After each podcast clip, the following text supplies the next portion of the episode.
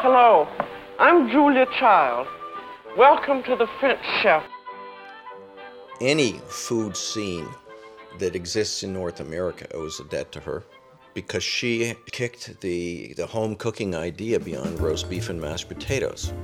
Hi, I'm Marion Kane, food sleuth.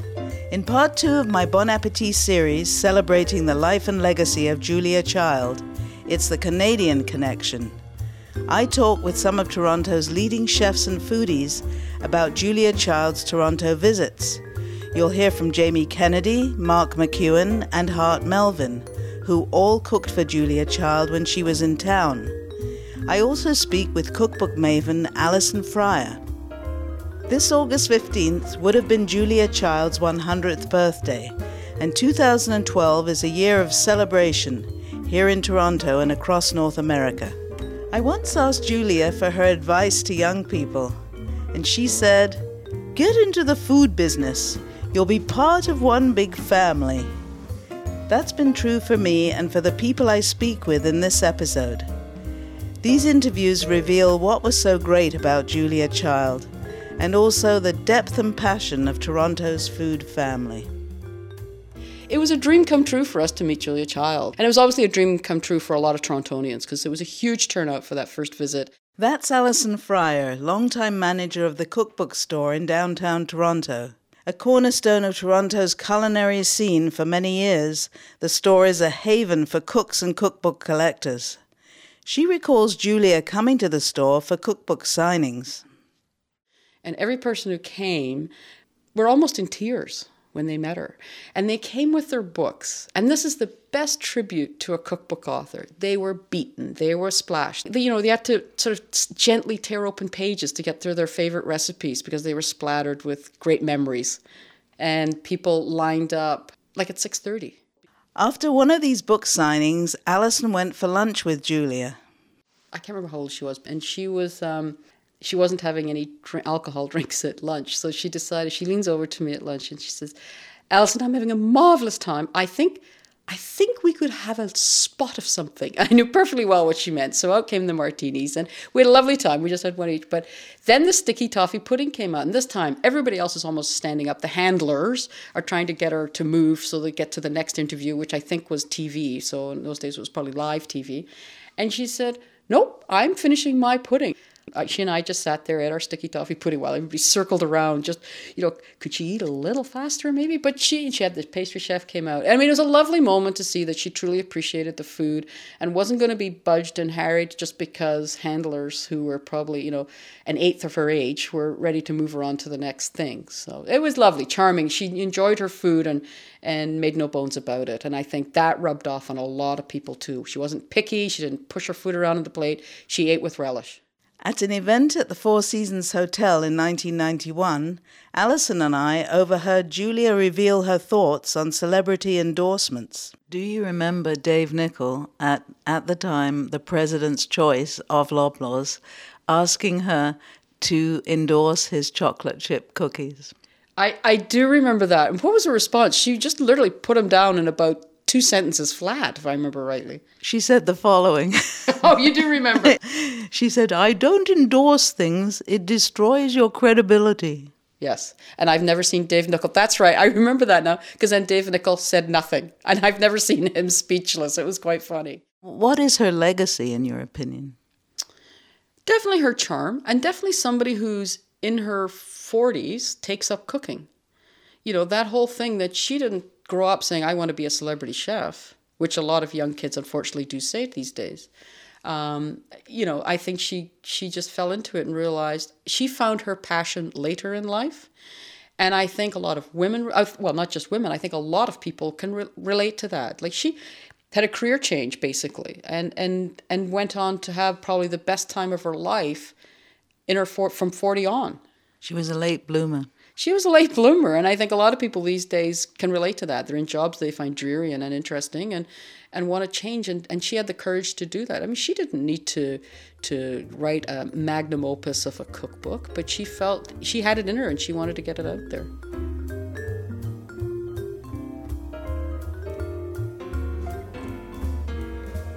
Next up, celebrity chef Mark McEwan. I'm Aaron. Great to be here. Uh, my name is Mark McEwan. I'm, I'm sort of one of the old salty dogs in the city. 55 uh, year old working chef. Uh, my first restaurant that I was a partner in was Pronto on, on Mount Pleasant way back in 1985. Uh, I had migrated to there from the Sutton Place Hotel. That was my first executive job. And then I opened North 44 and subsequently opened Bymark, uh, One, McEwan Foods, and Fabbrica. Uh, we've done a bit of television. I had The Heat as a series for three years, and we have Top Chef Canada going into our third season. We did two cookbooks, uh, one on the Fabbrica kitchen and one uh, Great Food at Home, which was like old classic recipes. So I guess I'm an author too, but in, in a small sense. Mark was influenced from an early age by Julia Child. My memories of her are very much with my mother because I used to come home from school for lunch most of the time, and my, Julia Childs was on the television at that time. So I'd be sitting there having lunch. My mother'd be making me lunch, and she'd be in her dress. She looked like uh, Harriet on Ozzie and Harriet, right? All moms looked the same. They had lipstick on, so so damn adorable. It's unbelievable. So she'd be making me whatever I wanted for lunch, and I'd be watching Julia Child. It was either Julia Child or The Galloping Gourmet, uh, one or the other for lunch. So I have the, I have these great childhood memories of that. She was a, a big, gangly woman with a very funny voice that you couldn't help but love. Uh, good at what she did, genuinely funny. She's an original. She's an original, is what she is. Uh, she's not put on or made up, or she doesn't have her boobs sticking out of her top when she's cooking. Uh, really, she's an old lady up there cooking that you, you just love. So, you know, when people identify with a character like that, they, they do it on a really basic level. And you either have it or you don't. So, once you became a chef, uh, did you follow Julia Child? I mean, those TV shows we're talking about the 1960s or 70s at least?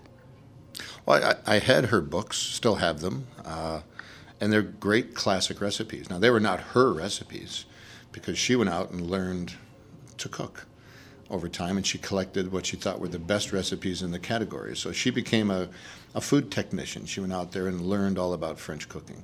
So her recipes were really valid. Uh, a lot of what we were doing in restaurants sort of moved away from, from that style of cooking, but still, you never you never really get that far away from, from great basics.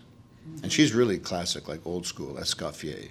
Uh, that was the first cookbook I had was the Escoffier cookbook. So many of her things are from that.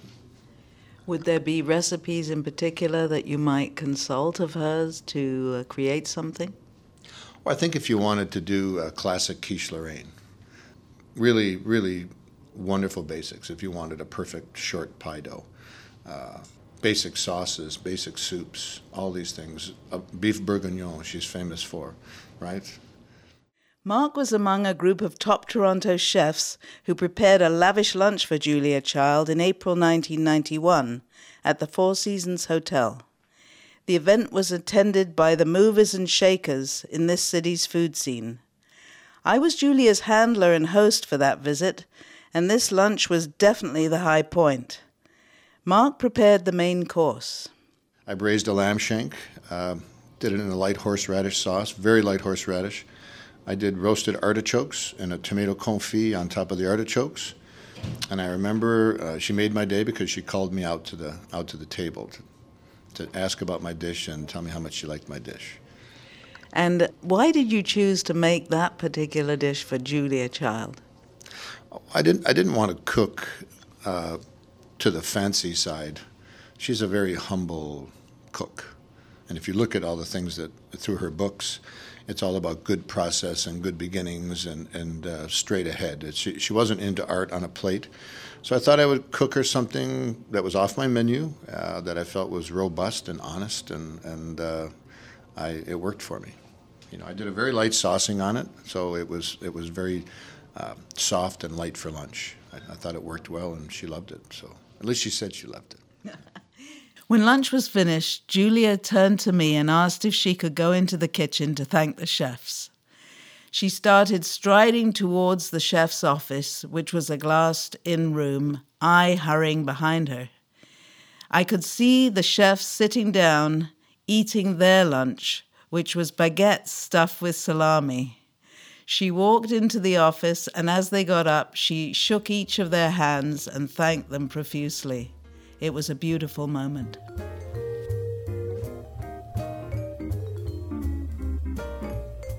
Next, I talk with Hart Melvin. Any food scene that exists in North America owes a debt to her because she kicked the, the home cooking idea beyond roast beef and mashed potatoes. And if you can make something stellar at home, then you're going to expect something even better when you go out. And, and it's that seed crystal that starts the, uh, the process. In 1985, Hart founded Gelato Fresco, a thriving Toronto based company that reproduces the artisan ices of Italy. One of Canada's most successful food entrepreneurs, he also has a great sense of humor.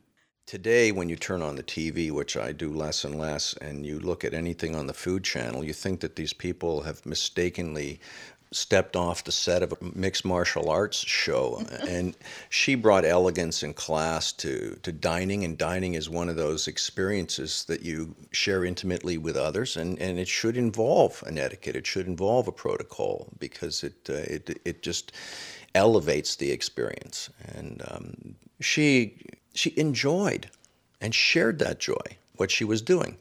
And most people today it looks just so cultivated and so manipulated and, and, and it's not it's not even real. It's all reality TV, which is an oxymoron on a good day. Hart prepared a special dessert for Julia on one of her visits to Toronto in the mid 90s. He recalls what he made. One of the most outrageous things that happens in Toronto every year if you're lucky, it's getting harder to do, is the wild Ontario blueberries that are picked by uh, our Native American brethren. And um, if, if you can score a basket these days for 150 bucks, you're doing well.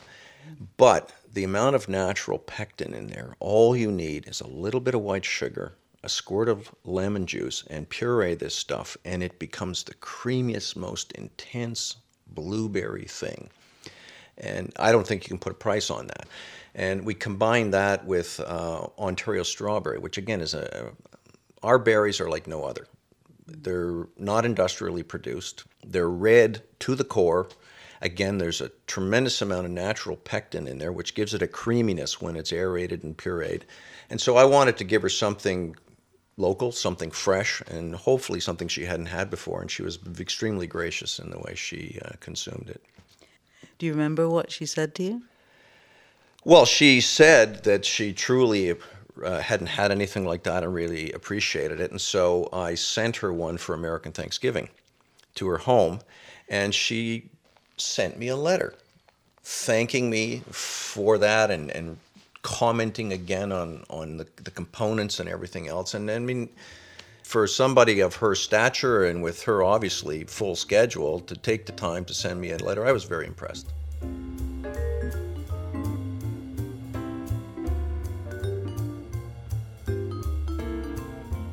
Next, I speak with chef Jamie Kennedy, who named his daughter after Julia Child. Julia Child really brought the idea of gastronomy to me. And the way it was delivered was in such a warm, and loving way.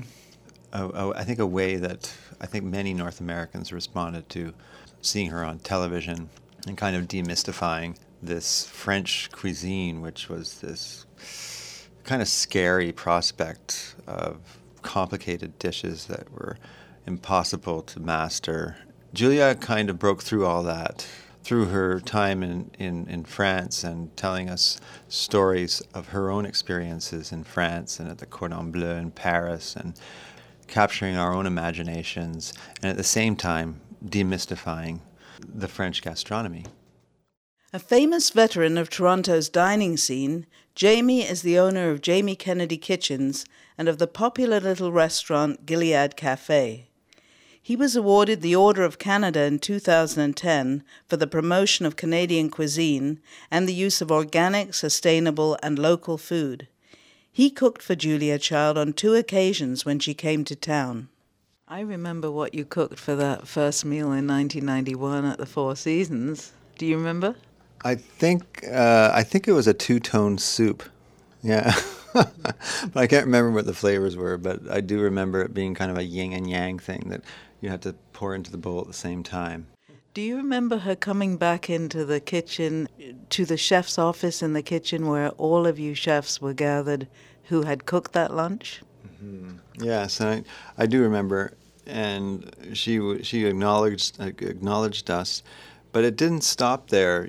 She really became, I think, in reality, an extension of what people's uh, view of her was on the television screen, or the you know the voice they heard coming out of the television was really what she was like in real life. Kind of klutzy, very tall and gangly, and a little bit awkward, and so with because of her own kind of you know imperfections let's say i think that was one of her charms actually was it was was that kind of disarming nature that she had that that uh, allowed people to to to to think that they could also cook and that it wasn't that insurmountable because if julia could could do it then so could we um, but what i was trying to say was that actually in her follow-up to us from that experience.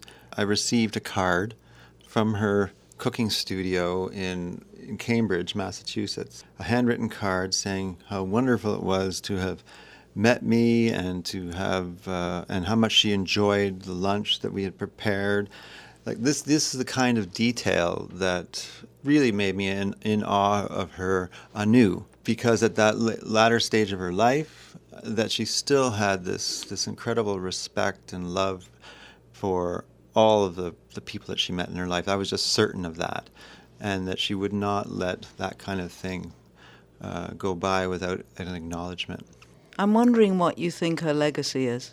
Uh, her legacy, if you look around today at how far United States, well, let's just say North America, has come in terms of its own uh, evolution in gastronomy since World War II, let's say. I don't really know what happened, why we got so far off the rails, but we did. And I think, you know, post World War II, industrialization of everything, fast food, fascination with outer space, automation of all kinds of things, kind of brought us away from these kinds of pleasures around the table that I think we knew as a society uh, in earlier times in North America.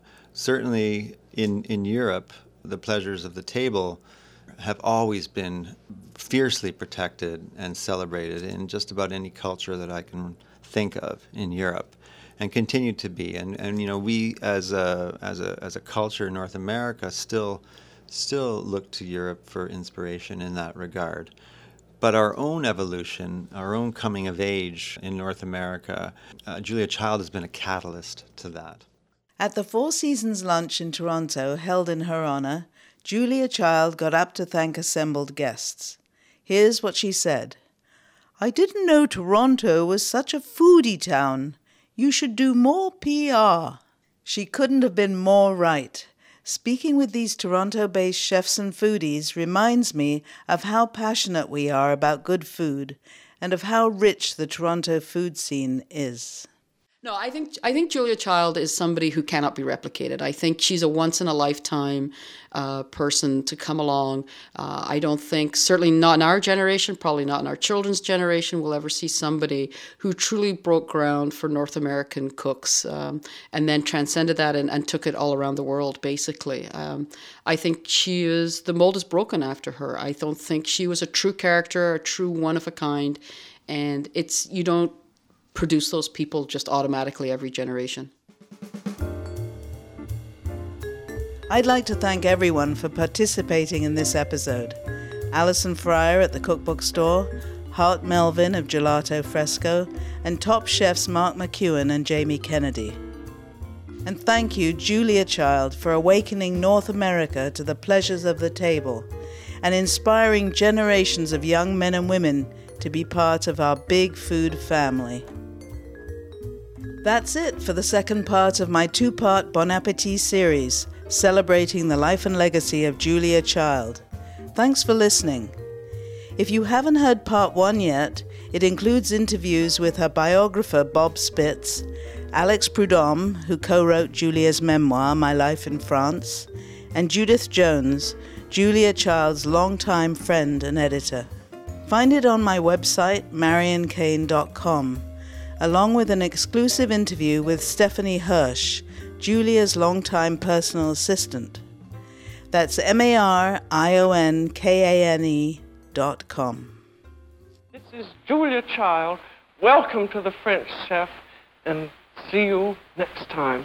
Bon appetit.